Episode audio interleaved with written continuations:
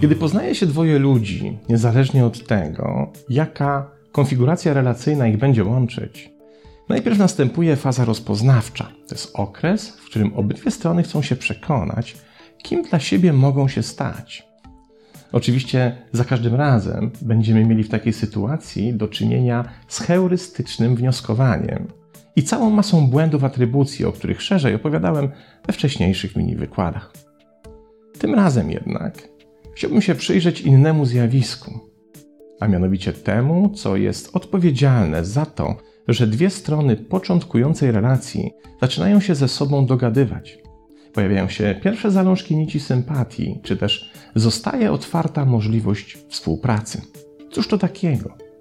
Czy ten moment jest może sygnalizowany jakimś konkretnym komunikatem, emocją czy zachowaniem? Otóż jednym z najistotniejszych czynników, które stają się dla naszego mózgu sygnałem potwierdzającym pozytywną energię budowanej relacji, jest śmiech. Kiedy ktoś opowiada coś zabawnego, a my reagujemy śmiechem, jednocześnie informujemy tego kogoś o tym, że nasze poczucie humoru jest synchroniczne, że nadajemy na tych samych falach, że śmieszą nas te same dowcipy, sytuacje czy powiedzonka. Wspólny śmiech przenosi relacje na kolejny poziom, Zaczynamy się czuć dobrze w towarzystwie osoby, która dzieli się z nami swoim humorem lub też z humorem reaguje na naszą narrację. Czujemy się wtedy zrozumiani, zaakceptowani i interesujący. Śmiech przełamuje lody, przybliża ludzi do siebie i obiera relacje z męczącego usztywnienia. Kiedy się pojawia, przestajemy się jednocześnie lękać o to, czy na pewno zostaniemy właściwie odebrani. I oddychamy też z ulgą, bo wreszcie nie trzeba się już spinać. To dlatego dobrzy mówcy zaczynają od dowcipu, bo rozbawiona publika będzie prędzej czy później inaczej dużo cieplej reagowała na mówiącego. Z kategorii sztywniaka wrzuci go do kategorii swój chłop, a w tej kategorii można sobie na dużo więcej pozwolić, dużo więcej przekazać i spowodować, że wszyscy w trakcie wykładu będą się wcale nieźle bawić Śmiech musi być też składową dobrego szkolenia. Inaczej ludzie zanudzą się przekazywaną merytoryką, a czas będzie się im niemiłosiernie dłużył. Możemy więc uznać, że śmiech stanowi narzędzie zjednywania sobie ludzi. No dobrze, ktoś pomyśli, to wystarczy, że przygotuję sobie jakiś żart, wywołam jego powiedzeniem salwę śmiechu nowo poznanej osoby i ta mnie od razu polubi? Otóż nie działa to w tak prosty sposób, ponieważ istnieje jeszcze rodzaj społecznego konwenansu, w którym śmiech stanowi narzędzie określonego interesu i wtedy działa dokładnie odwrotnie. Ale najpierw przyjrzyjmy się kilku przykładom. Oto stoisz na firmowym korytarzu, jesteś świadkiem sceny, w której kierownik działu, chcąc się przypodobać prezesowi, co drugie jego zdanie kwituje właśnie śmiechem. A wszyscy dookoła łącznie z prezesem oraz tobą, uciekają oczyma, gdzie pieprz rośnie, starając się nie zauważać poziomu tej żenady. Kierownik tymczasem stara się jak może, a mimo to słyszysz w tym śmiechu fałszywą nutę. Drugi przykład. Oto na scenę wchodzi motywacyjny mówca, który przygotował sobie kilka dowcipów na okoliczność swojego wystąpienia.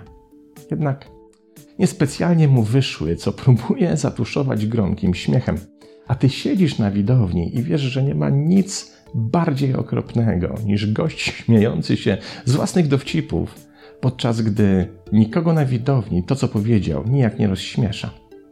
Im zaś dłużej się śmieje, tym bardziej tragiczny ma to wydźwięk i w końcu zaczyna ci go być żal, bo już dawno nie widziałeś, by ktoś aż tak się sam zaorał. Przykład trzeci. Oto jakiś polityk w telewizorze, nieważne z której politycznej strony, nie potrafiąc odpowiedzieć na pytanie dziennikarza, wpada w nerwowy śmiech, mruga oczkami i stoi jak wryty. Już wszyscy wiedzą, że przed chwilą naugał i wszyscy też wiedzą, że banda jego PR-owców nie przygotowała go na okoliczność takiej kompromitacji. Ty też to wiesz i nijakiego śmiechu nie masz ochoty podzielić. To tylko kilka przykładów kiedy ten sam mechanizm śmiechu może działać dokładnie w przeciwną stronę, miast zjednywać sobie otoczenie, skutecznie je odstręcza. A dzieje się tak z prostego powodu. Otóż nasza ludzka umiejętność rozpoznawania nieszczerego śmiechu jest ponadkulturowa. Powyższe twierdzenie udowodnił Greg Bryant z Uniwersytetu Kalifornijskiego, który przez 10 lat badał naturę śmiechu. Wyniki tych badań zostały ogłoszone w lipcu 2018 w Harvard Dataverse. W badaniach tych użyto dwóch rodzajów śmiechu. Pierwszy pochodził z fragmentów rozmów zarejestrowanych pomiędzy przyjaciółkami. Drugi był śmiechem na polecenie, wykonywanym przez poproszone o to kobiety, nie będące zawodowymi aktorkami. Nagrania te były później emitowane dla 884 badanych pochodzących z 20 krajów, a ich zadaniem było odróżnienie śmiechu autentycznego od udawanego. Średni wynik rozpoznawalności śmiechu wyniósł aż 70%, a to oznacza, że 7 osób na 10 było w stanie precyzyjnie wskazać, które z prezentowanych dziesiątek nagrań przedstawiają śmiech fałszywy, a które prawdziwy. Chcesz spróbować? Oto cztery nagrania pochodzące z badań Bryanta. Pierwsze, drugie, trzecie i czwarte. Potrafisz wskazać, na których z nich śmieją się rozmawiające ze sobą przyjaciółki, a na których słyszymy jedynie śmiech na polecenie? Obiecuję, że rozwikłam tę zagadkę na koniec tego mini wykładu. Badania Bryanta wskazały, że spontaniczny śmiech ma pewne cechy identyfikujące: głośność, wyższy dźwięk, szybsze wybuchy nieelastycznych dźwięków i więcej niedźwiękowego szumu w tle. Zaś śmiech nieautentyczny z kolei wykorzystuje nasze zdolności naśladowcze, przez co dużo bardziej w brzmieniu zbliżony jest do zwykłej mowy. I właśnie te różnice cech akustycznych pozwalają nam w miarę precyzyjnie odróżnić obydwa śmiechy. Co więcej, późniejsze badania wykazały także, że tę umiejętność posiadają już pięciomiesięczne noworodki. Ale to nie jedyne odkrycie badaczy. Okazało się, że istnieje różnica w możliwościach identyfikacji śmiechu, w zależności od tego, skąd pochodzimy. Ci z nas, którzy na co dzień egzystują w mniejszych, mniej uprzemysłowionych miejscowościach, gdzie w miarę bliskie relacje łączą nas ze stosunkowo dużą grupą ludzi sąsiadów, rodziną, współpracownikami małej firmy potrafią dużo precyzyjniej rozpoznać fałszywy śmiech od tych z nas, którzy pracują w dużych firmach i mieszkają w dużych skupiskach ludzkich. Czyli w warunkach, w których z natury rzeczy bliskie relacje z wieloma osobami nie są warunkiem egzystencji. Zatem, kiedy pracujesz w małej firmie i egzystujesz w małej sieci bliskich relacji, dużo szybciej wychwycisz fałsz śmiejącej się osoby niż wówczas, kiedy Twoim środowiskiem zawodowym jest korporacja z dużą siecią relacji, ale jednak niezbyt bliskich. Idźmy jednak trochę dalej, by pokazać, kiedy i gdzie jesteśmy szczególnie narażeni na brak identyfikacji szczerości śmiechu. To niestety lub stety relacje damsko-męskie, szczególnie w ich początkowej fazie. Gdybyśmy spytali teraz 100 przypadkowo spotkanych na ulicy kobiet o to, czy zdarzyło im się w życiu reagowanie śmiechem na dowcip czy żart nowo poznanego mężczyzny, czy też mężczyzny, z którym związek nie jest dłuższy niż rok.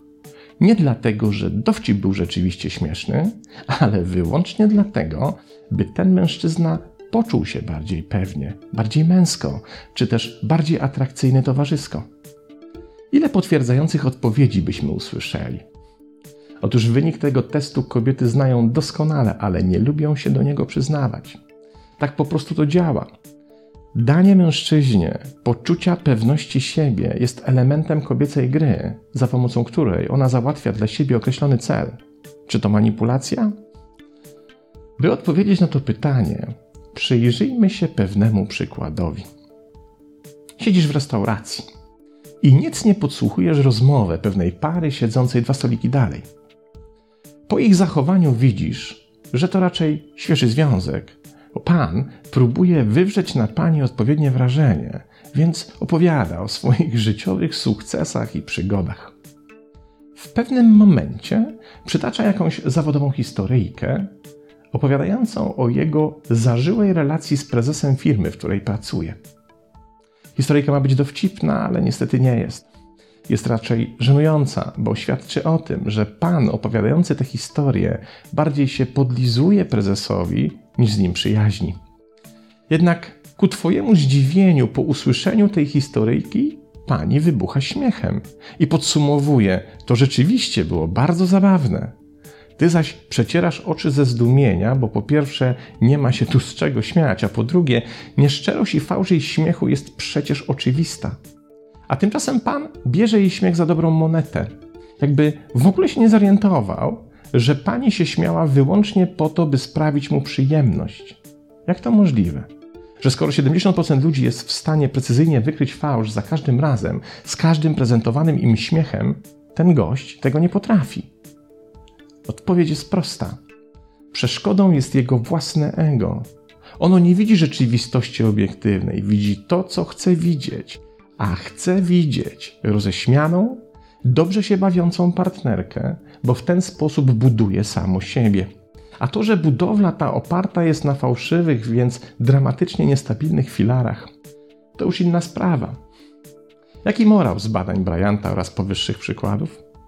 Nie traćmy czujności na manipulacyjny faktor śmiechu, szczególnie wówczas, kiedy na co dzień pracujemy w dużych ludzkich środowiskach i w takich też mieszkamy. Wówczas tracimy zdolność do rozróżnienia śmiechu prawdziwego od fałszywego, co powoduje, że tym samym stajemy się ofiarami łatwej manipulacji. Niezależnie od tego, jaki jest tej manipulacji cel, czy zdobycie naszego zainteresowania, skłonienie nas do określonych działań, czy ustawienie na określonej pozycji służbowej hierarchii. W byciu manipulowanym bowiem nie ma niczego fajnego.